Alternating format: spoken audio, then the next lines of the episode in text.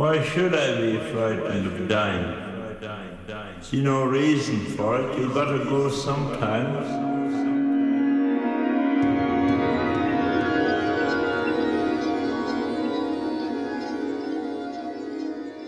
Hello, and welcome to the Decoding Death podcast. Thank you very much for listening today. Don't know how many of you have heard the legend behind the blues musician Robert Johnson. As a young man in the early 1900s, it is said that he took his guitar to the crossroads and met the devil. The devil tuned his guitar and gave it back to him, and he attained a virtuoso mastery over the instrument and became one of the greatest blues musicians in history. This story, this motif is not unique to Robert Johnson but has appeared in various forms throughout history and in different cultures. The crossroads is a significant, sacred place where one can meet both devils and angels. That is what we are going to be exploring today. Because as it turns out, people have seen crossroads in near death experiences. Now, if you're like me, you're asking yourself, what about the crossroads is so special that would make it a place that someone might see after death, or that legends would evolve about it? That is what we are going to explore today. To begin, we are going to be reading some near death experiences I found which feature a crossroads. I was quite surprised how common an image it turned out to be. In order to keep us on track and to save some time, I am only going to be reading the relevant sections of the NDE account and not the full story. But our first NDE today is coming to us from a woman named Betty, who was thrown from a horse and had an experience in which she saw a crossroads. Quote, I was on the road where I'd been thrown again but I was walking and the sky was getting dark. A friend of mine who was deceased was walking with me, talking about my life, and I knew that we were going together somewhere. The road became unfamiliar to me, and the landscape desolate and cold. A lady of unintelligible age that I did not recognize sat at a crossroads. She told me it wasn't my time and that I had things to do before I could go any further. My friend went past this woman and told me that when it was time, she would be waiting for me. This lady I understood to be some kind of gatekeeper or something. She was not impatient, but was firm with me. Suddenly, I was seeing myself on a bed, my parents, and medical personnel, and I could hear what was said. End quote. The next NDE I'm going to be reading is coming to us from a man named Hal, who accidentally cut himself and got an infection and had an NDE. Quote On the second or third day, I felt a shift in consciousness. I was no longer uncomfortable or frightened. I was outside my body, like being several stories above my bed but being able to see everything in the room crisply and clearly. I remember being like at a crossroads, yet I knew this was like a dream. That is, my own consciousness was providing an image for something I didn't quite understand. At this crossroads, I knew that I had to choose. To my right was death, and the solid sense of a very different world than I'd ever experienced. To my left was a road back to my body. I knew if I chose now, I would go wherever I chose, no doubt about it. I did not, however, know how to make that decision, not out of fear, but out of realizing I had no criteria for making such a judgment. Continuing on now, I'm going to be reading the NDE of a woman named Helen who, due to a illness or fainting episode, had an amazing experience which vividly depicts a crossroads. Quote I felt myself being sucked away from my body. When I opened my eyes, I was in an amazing place with lots of greenery. There were trees, rolling hills, etc. I felt an overwhelming joy and freedom. I noticed a trail of sorts, sort of like a dirt track, so I started to follow it. I wasn't walking, it was more of a floating sensation. I was full of wonderment. Everything looked so amazing.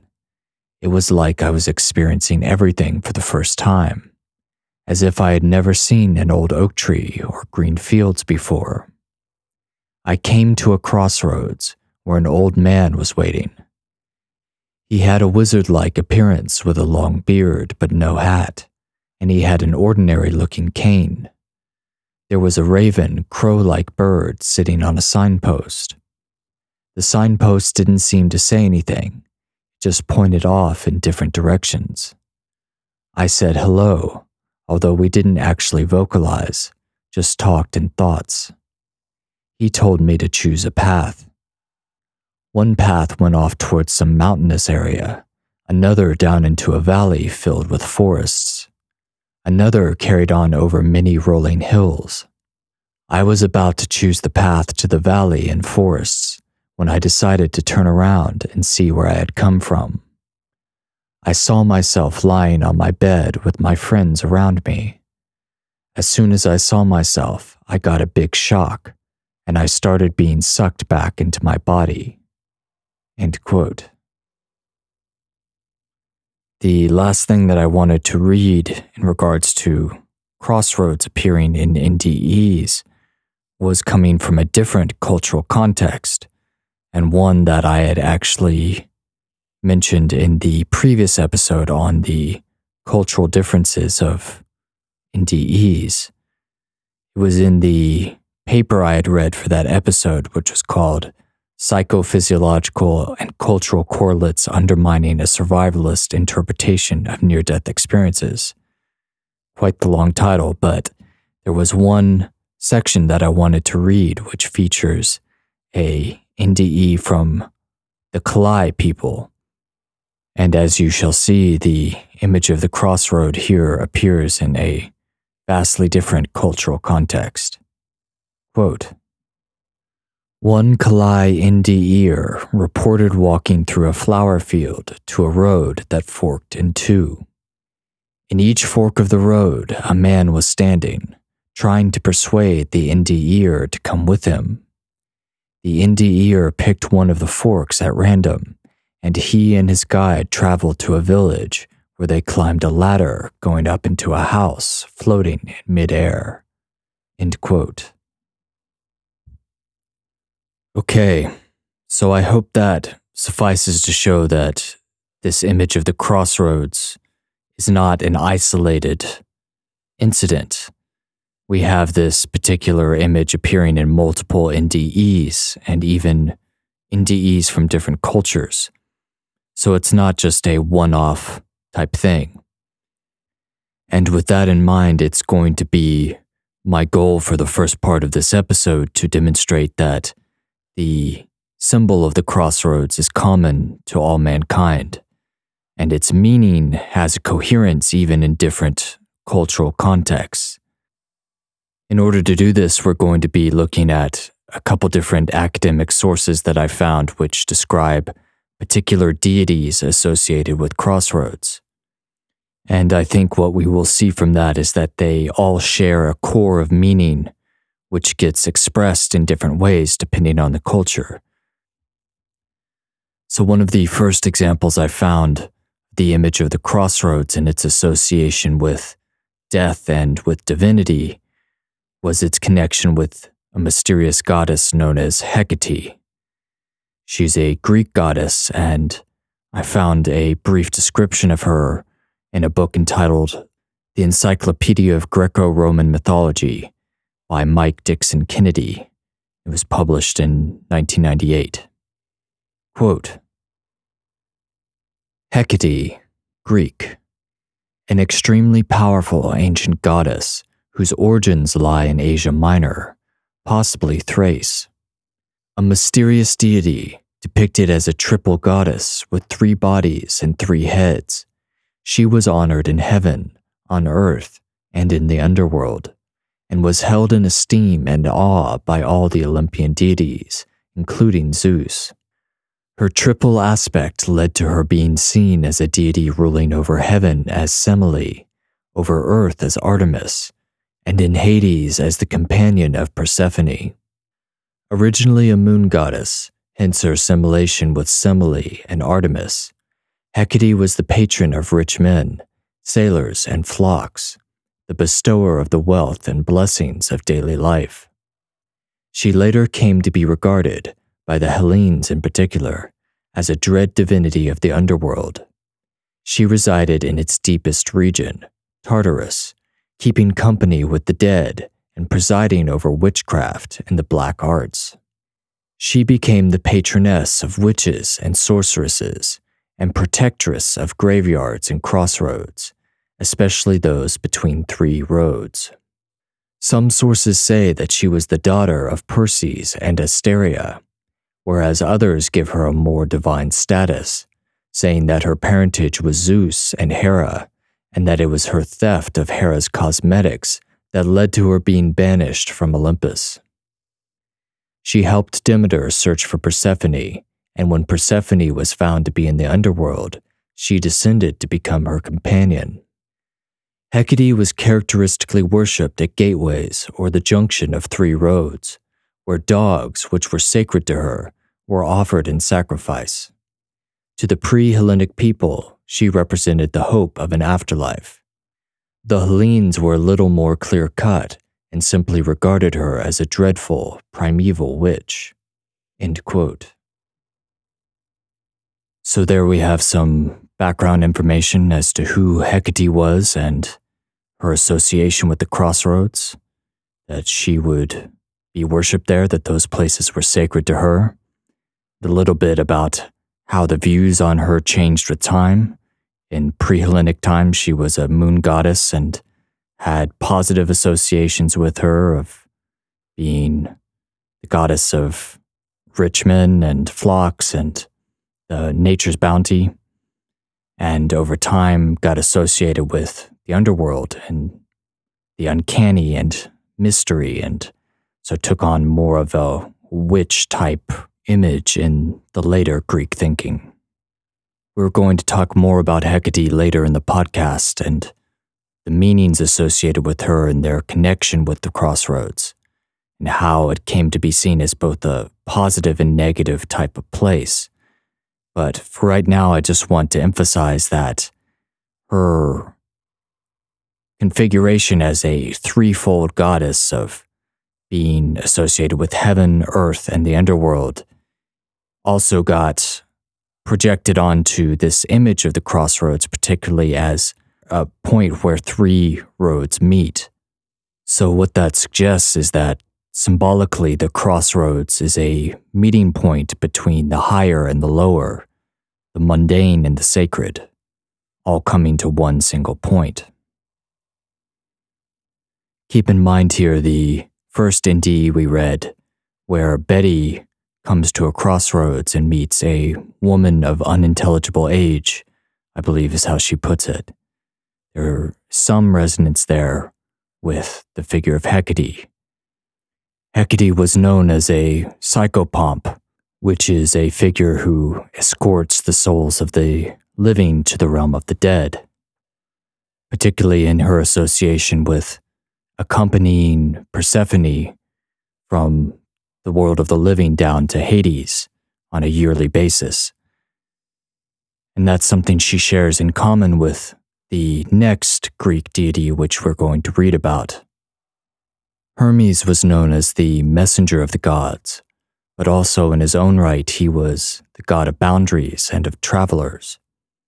He too was thought of as a psychopomp, a deity who guides a soul into death and thus he has some resonance with Hecate and also some association with the crossroads. To explore that connection, we are going to be reading a brief passage from the New Larousse Encyclopedia of Mythology by Robert Graves. Quote Hermes was above all thought of as the god of travelers, whom he guided on their perilous ways.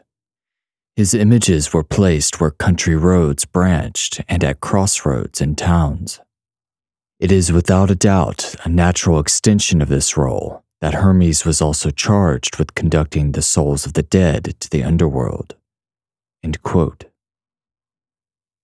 So naturally, these Greek figures of Hecate and Hermes were continued on into the Roman mythology and had different names and different divinities associated with them, but their basic ideas were continued and their association with crossroads as well. And there was one other set of deities which I found in Roman mythology which came to be associated with crossroads. And these were figures known as the Lares. I'm going to read now from the previous cited work, the Encyclopedia of Greco Roman Mythology. And this is just to continue our development, our amplification of what is being associated with the crossroads. What is the meaning that could be there? Quote Lares, Roman, the sons of Mercurius by the nymph Lara, born to her after she had been banished to the underworld her tongue having been torn out for betraying the extramarital intentions of Jupiter. Once considered as gods of cultivated land, they were worshipped by each household at crossroads where the boundaries of fields met. They were regarded as divine ancestors who watched benignly over each household, and as such, their worship, in which they were stylized as figurines, moved into the household to join that of the Penates gods of the threshold. They eventually came under Roman state control when they were regarded as spirits of the community. Okay, so there we have the Lares, which were the sons of Mercurius, which is the Roman version of Hermes. That might be an oversimplification, but as a general idea, I think that's fair to say. And like their progenitor, their father, they were associated with the crossroads and were worshipped at the points where fields met, where there are these boundaries between different people's lands. And eventually, sounds as though that they came to be worshipped inside the household and looked over the land and the house. So they have a protective sort of aspect to them, which we can also see with the idea of Hermes, and to some degree with Hecate as well. And with these figures, you start to see that protective aspect which we encountered in the NDEs that we read, that there's that figure at the crossroads who is there to help the individual find their way to the afterlife, perhaps, in that psychopomp role that in the NDEs we had analogous figures a wise old man at the crossroads, a woman of unintelligible age at the crossroads, as someone to help or guide, direct the person, the individual further, or in the case of the NDEs we saw, to send them back. So, this is not a modern phenomenon, this idea of a guide at the crossroads, and that being associated with meeting the divine and meeting death is a very old idea. But just as we've talked about in previous episodes, any symbol that is truly a symbol is going to have a complex nature to it and contain opposites within it. For instance, on the one hand, you have Hecate as a figure who provided hope for an afterlife for the early Greeks and presumably guided them to it. And then as time went on with the later Greeks, she became this sort of underworld, dark figure this uncanny witch with dreadful aspects and became associated with frightening and terrible things. Evil and black magic, sorceresses, that sort of thing. And so you have these dual aspects of this protective, mother like figure and then this dark, witch like figure, all being associated with the crossroads. Naturally, over time, depending on the culture, superstitions would arise with the crossroads as a place that you could meet a divine being, a spirit. It could be a good spirit, a helpful spirit, could be an evil spirit, could be the devil.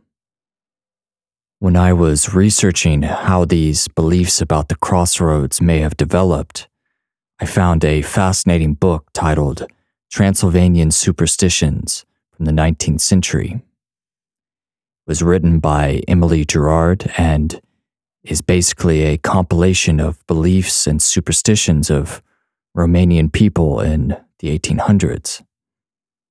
I found a very interesting passage, which I'm going to now read, having to do with summoning the devil at the crossroads. Quote As a matter of course, such places as churchyards, gallow trees, and crossroads are to be avoided. But even the left bank of a river may, under circumstances, become equally dangerous. A whirlwind always denotes that the devil is dancing with a witch, and whoever approaches too near to this dangerous circle may be carried off bodily, or at the very least will lose his head covering. But the Romanian does not always endeavor to keep the evil one at arm's length. Sometimes, on the contrary, he invokes the devil's assistance and enters into a regular compact with him. Supposing, for instance, that he wishes to ensure a flock, garden, or field against thieves, wild beasts, or bad weather, the matter is very simple. He has only to repair to a crossroad at the junction of which he takes up his stand, in the center of a circle he has traced on the ground. Here, after depositing a copper coin as payment, he summons the demon with the following words quote, Satan, I give thee over my flock, garden, or field to keep, that thou mayest defend and protect it for me, and be my servant till this time has expired.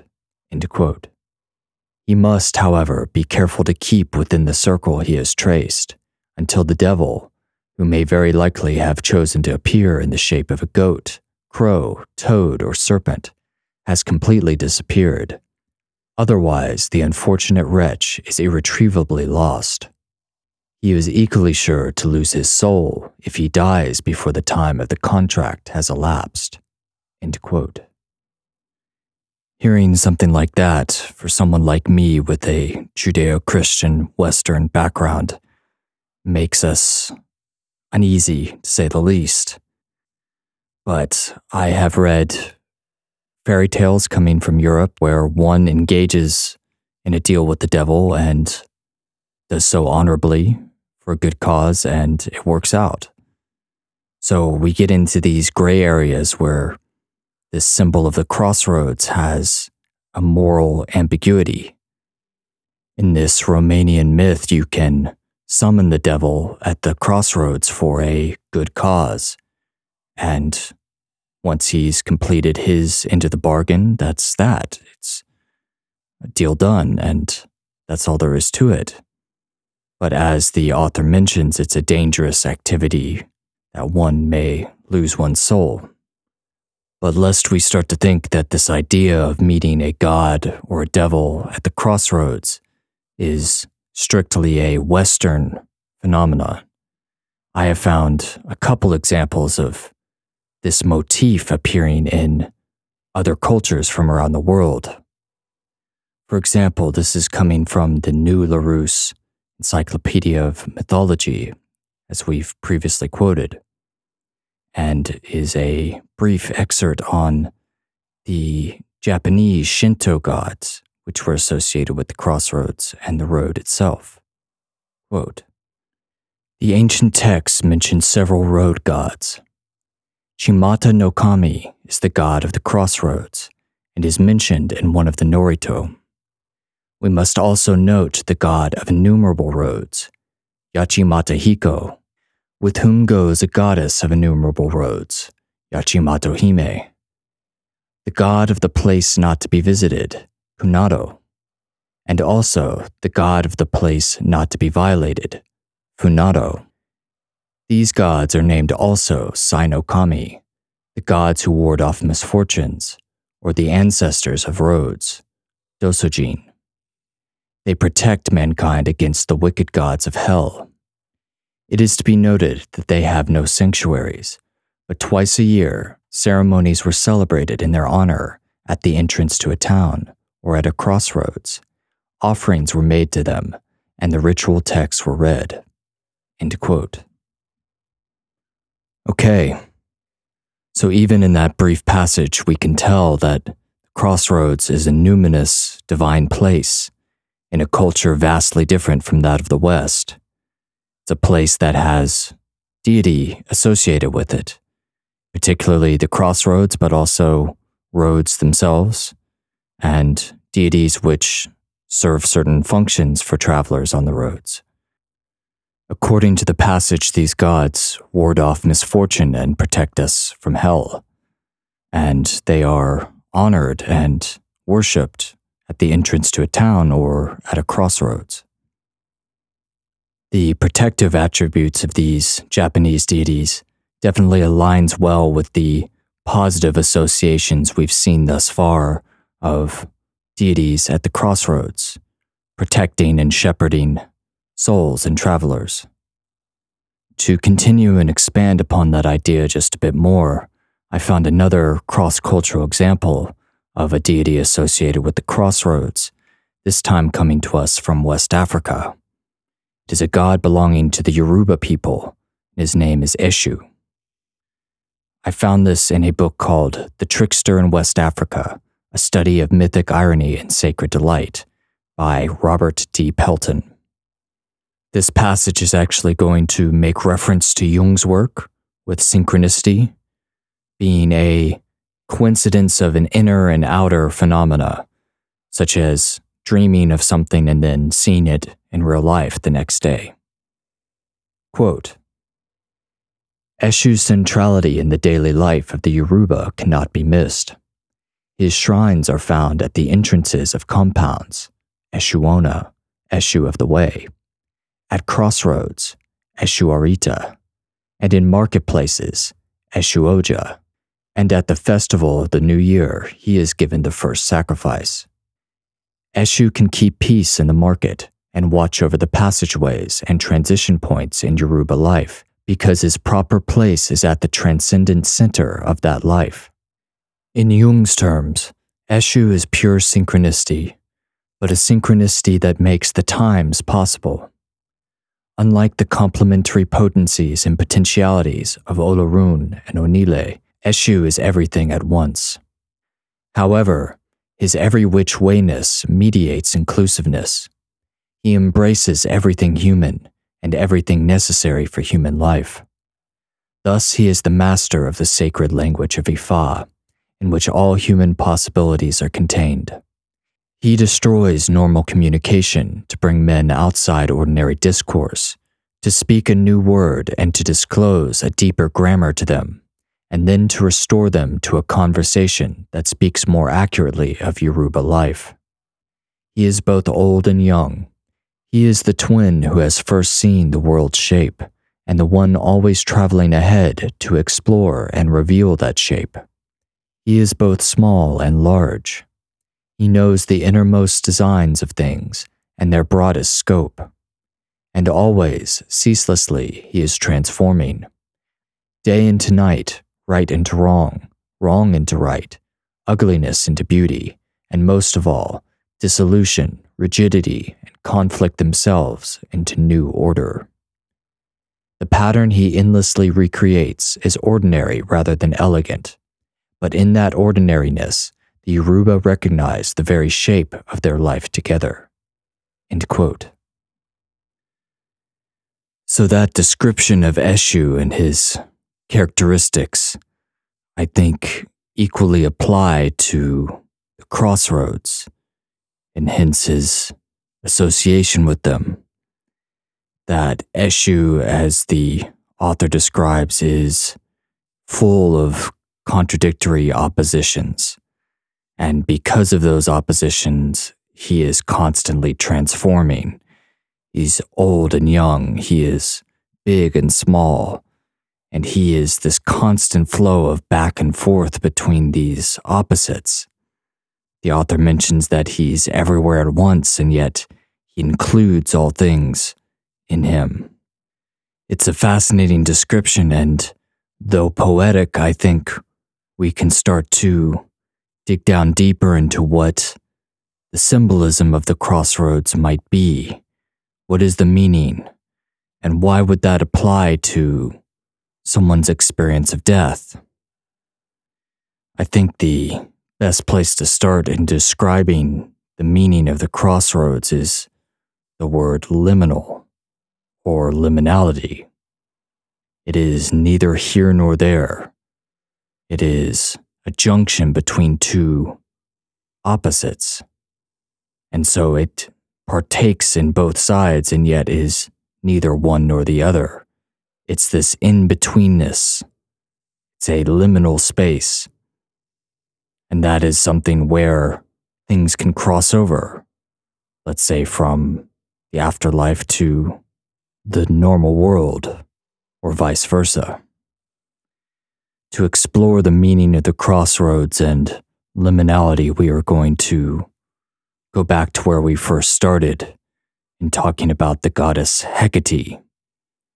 There is a wonderful article I found on the symbolism of the crossroads to the Greek and Romans, and it was written in 1991 by S.I. Johnston, simply entitled Crossroads, but it was a wonderful resource in trying to draw some of these ideas together and really get down into what makes the crossroads a sacred or spooky place.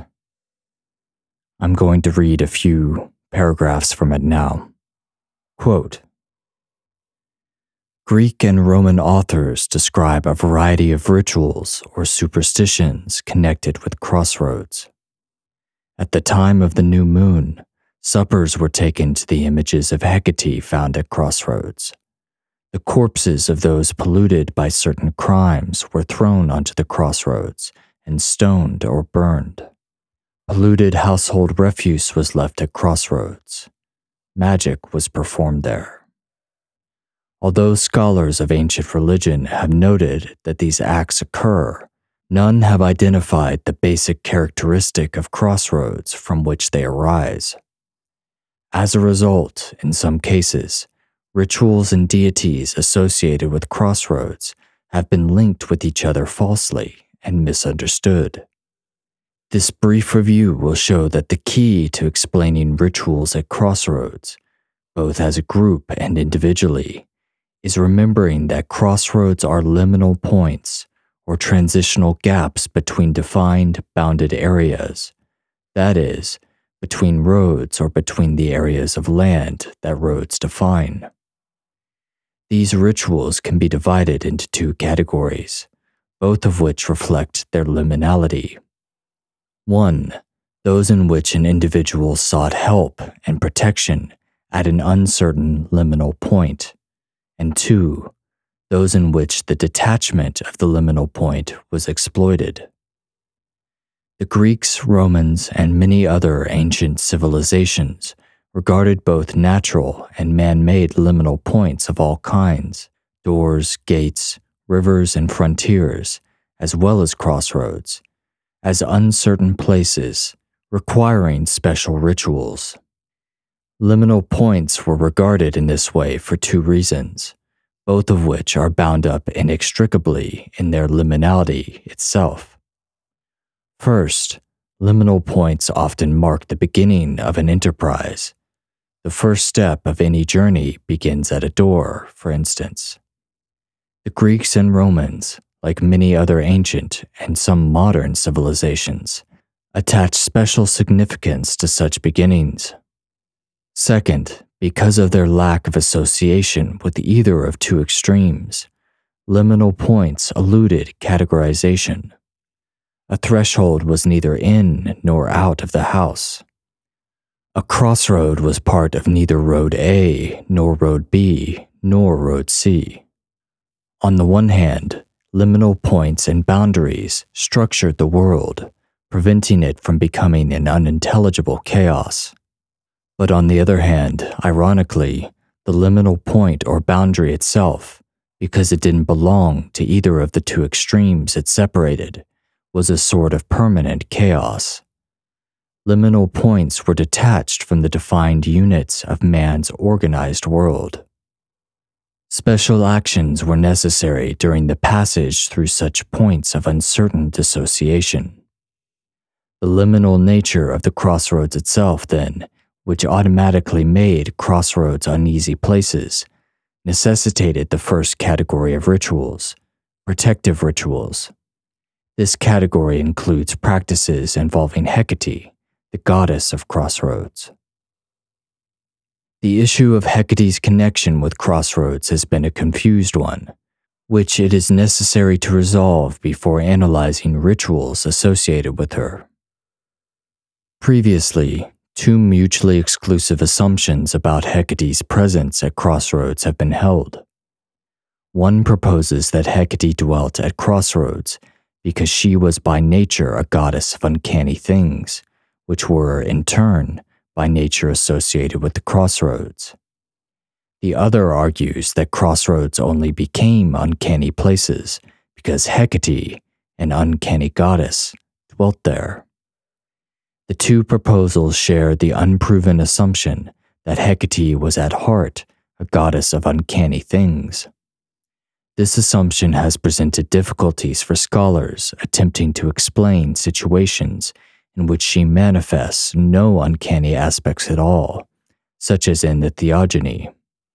Hecate's role as a goddess of crossroads actually is a single aspect of the broader role that she played from early times that of guiding individuals through liminal points and during transitions of many types. As a goddess who guided and guarded during transitions, Hecate would have protected men against uncanny ghosts because ghosts were imagined to gather at liminal points. Naturally, she eventually became associated ever more closely with the ghosts themselves. For a mistress who could keep them at bay could also lead them on, and in her wrathful, unsupplicated moments, give them free rein to wreak terror.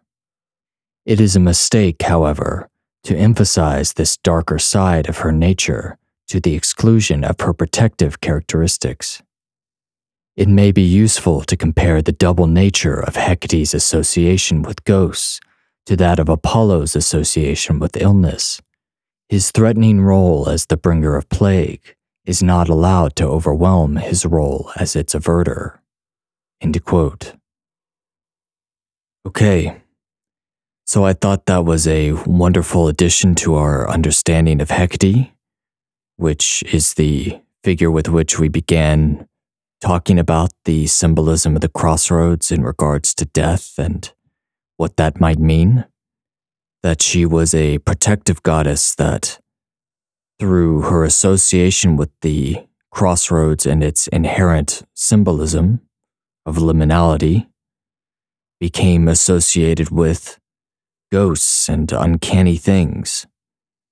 The crossroads was a place that people sought protection and sought good fortune and made sacrifices for the beginning of a journey or or to continue on one's path that Travelers needed protection, but at the same time, the crossroads were places that corpses of criminals and those who committed suicide were disposed of there. Trash, polluted household refuse was, was put. Things unwanted or stained by evil were put at crossroads. So it was the liminal nature of the crossroads itself that led to Hecate going from a protective goddess to a triple goddess with an aspect of heaven and one of earth and one of the underworld, bringing together all of these opposites, just as the crossroads itself symbolizes. The crossroads are neither here nor there. They are betwixt and between. They are not a part of the lands which they separate, though the lands or fields cannot exist without them. They both order the world and yet cannot take full part in it. So they are fundamentally uncertain, uncanny places. They are the boundaries of what is known and unknown. They represent potentiality, that at the center you could go any direction to the four corners of the world. And yet, at that center, you are at none of those places, you are nowhere. So they bring together these extreme opposites of everywhere and nowhere, form and formlessness order and chaos. I found a wonderful passage that reflects this idea in a book by the historian of religion, Mircea Eliade. The book is called The Sacred and the Profane, and it is going to be discussing a pattern among civilizations of how they have structured their towns and villages, which unconsciously expresses the symbolism this symbolism of the divine or the cosmos as a place of a union of opposites, being the center and structure of their world. Quote, it follows that every construction or fabrication has the cosmogony as a paradigmatic model. The creation of the world becomes the archetype of every creative human gesture whatever its plane of reference may be. We have already seen that settling in a territory reiterates the cosmogony. Now that the cosmogonic value of the center has become clear, we can still better understand why every human establishment repeats the creation of the world from a central point, the navel. Just as the universe unfolds from a center and stretches out toward the four cardinal points. The village comes into existence around an intersection. In Bali, as in some parts of Asia, when a new village is to be built, the people look for a natural intersection where two roads cross at right angles. A square constructed from a central point is an image of the world. The division of the village into four sections which incidentally implies a similar division of the community, corresponds to the division of the universe into four horizons. A space is often left empty in the middle of the village. There, the ceremonial house will later be built, with its roof symbolically representing heaven. In some cases, heaven is indicated by the top of a tree or by the image of a mountain. At the other end of the same perpendicular axis lies the world of the dead, symbolized by certain animals, snake, crocodile, etc., or by ideograms expressing darkness. End quote. I thought that was a fascinating passage, little wordy as Mircea Eliade often is, but one that is extremely meaningful and lends itself to the idea that the crossroads is the founding of any human civilization or town or city.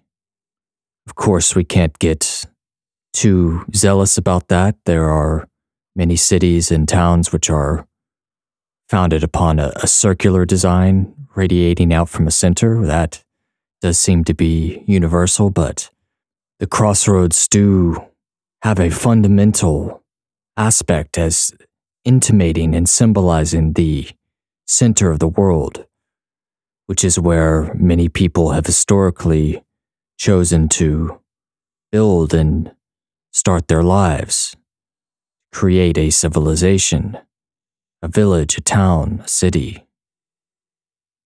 As Eliade mentions, this center is a place that connects both heaven above and hell below. It brings in that tension of opposites, which is what we had alluded to earlier. To hold such extremes as heaven and hell together in the center of a crossroads makes it a place of tremendous energy and dynamism. That's something we mentioned when talking about Eshu, the African god associated with the crossroads. By dynamically switching from one opposite to the other, he was seen as a force of creativity.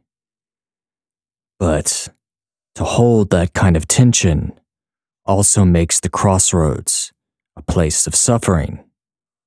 And that is the exact same symbolism which underlies the cross of Christianity. Perhaps the idea there being that if one can hold the tension of those opposites, endure that suffering like Christ, then one will be redeemed. As we start to come to the end of this episode and what the meaning of the crossroads is, I wanted to read a excerpt from a book entitled A Dictionary of Symbols by J.E. Cirlot because I felt it was an amazing way to sum up many of the ideas which we've been talking about in relations to the crossroads. Quote The complex symbolism of the cross neither denies nor supplants the historical meaning in Christianity.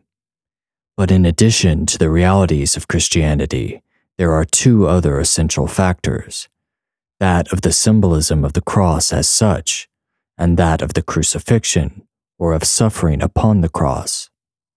The cross is often represented in medieval allegory as a Y shaped tree, depicted with knots and even with branches, and sometimes with thorns. Like the tree of life, it stands for the world axis. Placed in the mystic center of the cosmos, it becomes the bridge or ladder by means of which the soul may reach God. There are even some versions which depict the cross with seven steps, comparable with the cosmic trees which symbolize the seven heavens. The cross, consequently, affirms the primary relationship between the two worlds of the celestial and the earthly. It stands for the conjunction of the opposites, wedding the spiritual or vertical principle with the principle of the world of phenomena hence its significance as a symbol for agony, struggle, and martyrdom. Jung comments that in some traditions, the cross is a symbol of fire and of the suffering of existence, and that this may be due to the fact that the two arms were associated with the kindling sticks which primitive man rubbed together to produce fire, and which he thought of as masculine and feminine but the predominant meaning of the cross is that of conjunction.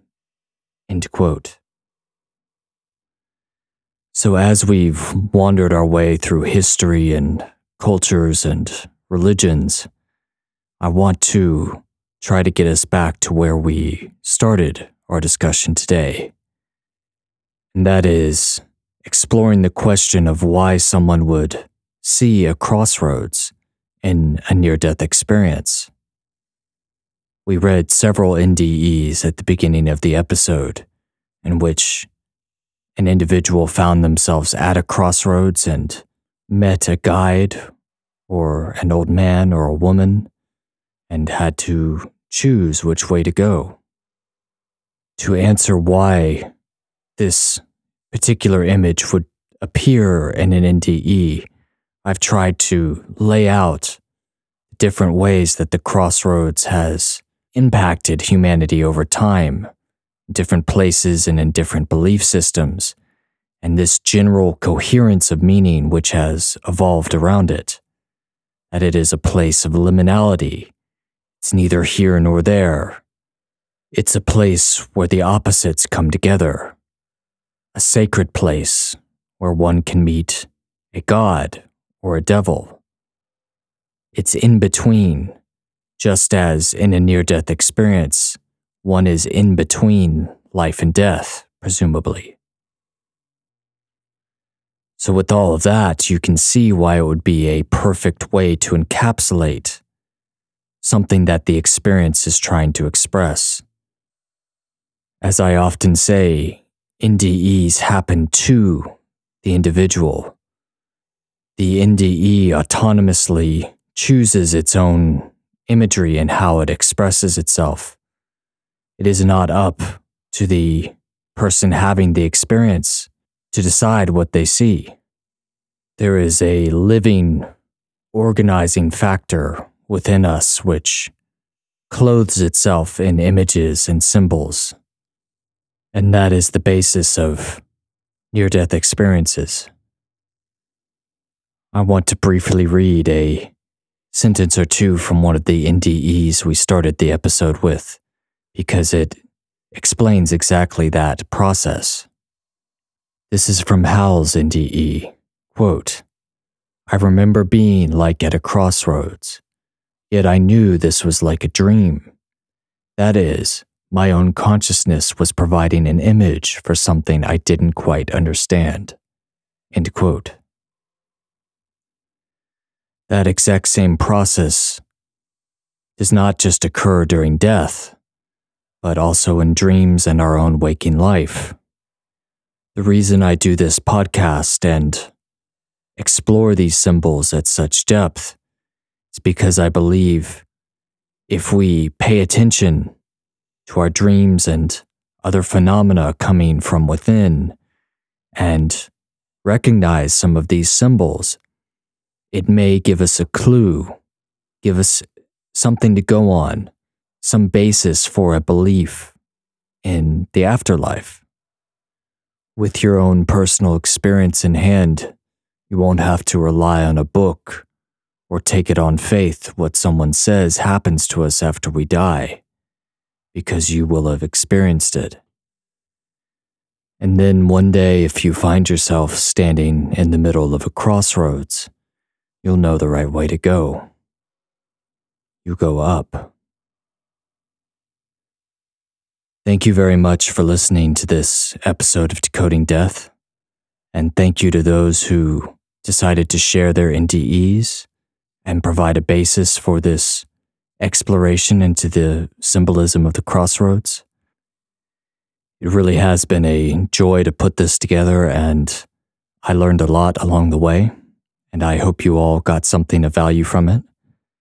If you enjoy this podcast, please leave a five star review on whatever podcast platform you use, or please share it with a friend.